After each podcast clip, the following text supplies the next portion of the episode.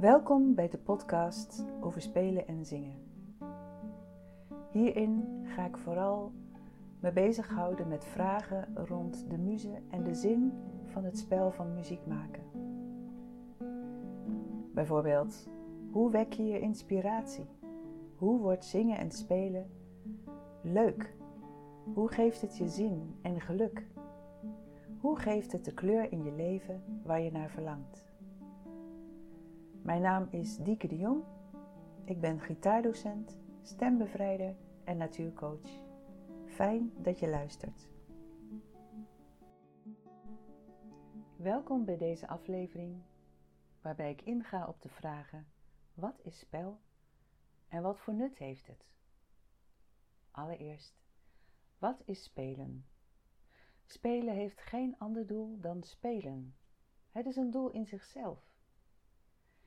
Het is als het ware jouw levensenergie die geleefd wil worden en zichzelf uitdrukt, zodat je de plek waarin je bent kunt ervaren als jouw plek. In natuurfilms, waar ik erg van hou, gebeurt vaak iets als ehm, je ziet bijvoorbeeld een nest met jonge vosjes. Wanneer die opgroeien, gaan de jonge welpen, naast dat ze ook veel slapen, meerdere keren per dag naar hartelust spelen. Dat is iets waar ik altijd heel blij van word als ik dat zie. De commentator zegt dan iets als: Deze jonge dieren oefenen voor later, zodat ze behendig worden in het vangen van een prooi wanneer ze volwassen zijn. Zulke commentaar vind ik altijd heel raar, alsof die jonge vosjes denken bij het spelen. Nu ga ik oefenen zodat ik later voldoende voedsel kan vangen. Nu, dat denken ze natuurlijk niet. Ze spelen gewoon. En als vanzelf worden ze handig in hun broertjes of zusjes aanvallen, besluipen en dergelijke. Spelen als doel in zichzelf. Vanzelf, met plezier. Het lijkt een klein detail, dit omdraaien van het commentaar, of een beetje flauw. Maar dat is het niet. Immers, bij spel is het de levensenergie zelf die het niet kan laten te spelen. Geen ander doel dan spel. Doelen als beter worden, de beste zijn, zoveel mogelijk leren, kunnen samenwerken, creativiteit ontwikkelen, problemen oplossen. Daar heeft spel geen boodschap aan. Nee, het spel is het doel en de rest doet er voor puur spelen niets toe. Zodra je een doel op spel plakt, verdwijnt het. Ook voor ons, volwassen en drukke of minder drukke mensen, kan dit levensbelangrijk zijn. Contact hebben met je lol, je plezier, je levensenergie, je lichaam, je levendigheid en vanuit deze positieve gesteldheid te werken, je plichten te vervullen enzovoorts. Dan vraag 2. Wat heb je eraan? Niets, behalve dan dat het de gelukkigste momenten van je dag kunnen zijn, waarbij je verbonden bent met jezelf en je je lijf weer voelt.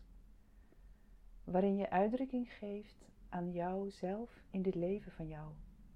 En dat geeft diepe tevredenheid en geluk. Stuart Brown, psychiater, klinisch onderzoeker en oprichter van het National Institute for Play, schreef het tegenovergestelde van spelen is niet werken, maar depressie. Laat dat even tot je doordringen. Wanneer je naast je werk en plicht alleen maar uitrust en niet de ruimte neemt schijnbaar nutteloos te spelen, dan ga je richting depressie. Immers, je ziel krijgt geen mogelijkheid zich op zijn of haar unieke wijze uit te drukken. En daar word je ziek van.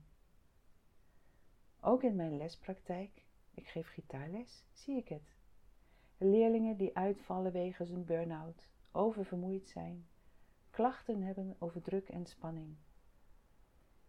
Ik zie het ook aan de houding van een aantal van mijn leerlingen en de hoge spierspanning in hun lijf, die een negatieve invloed heeft op het plezier van spelen, maar ook op de kwaliteit van de toon en het gemak waarmee je wisselt van bijvoorbeeld het ene naar het andere akkoord.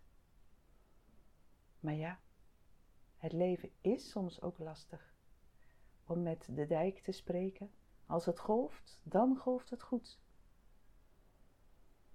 En hoe kan muziek je helpen je beter te voelen, ook als het leven tegenzit en je veel stress hebt? Ja, muziek kan dat, omdat spelen een manier is om te aarden en in jezelf te zakken, om je eigenste zelf te voelen en om even los te laten wat je allemaal moet doen, verwerken en presteren, maar er gewoon te zijn. Het is een manier om ruimte te geven aan jezelf en weer te voelen: oh ja, fijn. Hé hé. Dit geeft weer verbinding, energie en inspiratie om je taken op te pakken of om je problemen aan te kunnen. Zoals Els, die midden in een scheiding lag en daar slecht van sliep. Ze ging dan gitaar spelen tijdens die slapeloze uurtjes en dat nam de onrust weg. Of die jongen die veel te vroeg zijn moeder verloor en geen noot meer kon lezen door het verdriet.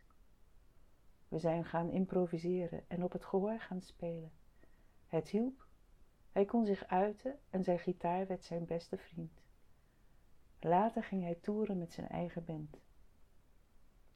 Wat deze twee verhalen gemeen hebben, is dat muziek maken zelf als doel wordt gezien en niet als middel om bijvoorbeeld een competitie te winnen of de beste te zijn. Muziek als fenomeen dat je contact laat voelen met een dimensie in jezelf die losstaat van werk, plicht, mate van gezondheid of intelligentie, leeftijd en die je zin geeft en ruimte op te zijn op de plek waar je bent.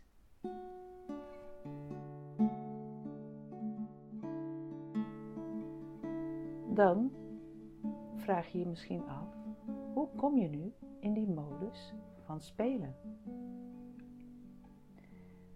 Dat is nog niet zo makkelijk een 1, 2, 3'tje. Maar wat ik wel kan zeggen is dat de ingrediënten daarvoor zijn aandacht en ongestoorde tijd. Tijd waarin je verveling, het niet weten, toelaat, alsmede het gevoel van nutteloos bezig zijn. Als je dat voelt, nutteloosheid, dan is dat in feite een goed teken. Wat misschien wel wat ongemakkelijk aanvoelt. Want je gaat van het nuttig zijn met alle handelingen en dingen die gedaan moeten worden naar zijn. En dat is even wennen. Dus telefoon uit, laptops en tablets buiten handbereik. En aandachtig wachten. Herinner je dat nog als kind vroeger? Papa, mama, ik verveel me zo. Ongeduld, verveling, alles is stom. Als je geluk had, gaven je ouders geen krimp en moest je het zelf doorstaan. En dan opeens vind je dat je aan het spelen bent en weer plezier krijgt, passie voelt, bevlogenheid.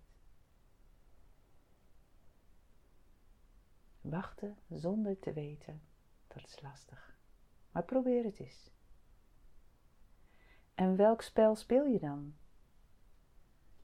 Je kan spelen op je instrument, met je stem, met papier of verf, met woorden, dansen, in de natuur met een bal, wat maar een manier van spelen is waar je lol aan hebt. Als je hier elke dag even de tijd voor neemt, ga je voelen wanneer je in de speelmodus zit, als een spier waarvan je eerst niet wist dat je die had, maar die dan toch getraind wordt. Ik hoor je al denken, daar heb ik geen tijd voor. Maar maak je geen zorgen. Spel kent geen tijd, dan kwaliteit. Het kan heel kort duren, bijvoorbeeld 30 seconden, of heel lang. Het past net als ademhalen in je drukke agenda. Belangrijk is om een bedding te scheppen waarbinnen spel kan gebeuren. En kies een manier die makkelijk te realiseren is, zoals zingen, muziek maken, verven, dansen, schrijven. Eén waarachtige toon laten horen of één zin schrijven met aandacht kan genoeg zijn. Moet je eerst een eind rijden, ingewikkelde dingen klaarzetten, dan wordt het moeilijk vol te houden. Eenvoud, moeiteloosheid, plezier, aandacht, ruimte, passen bij spel.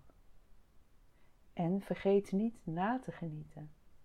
Na je spel die energie nog voelen, niet wegdrukken, het echt de ruimte geven.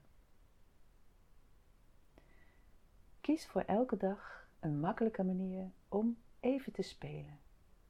Ik wens je veel succes en vooral plezier.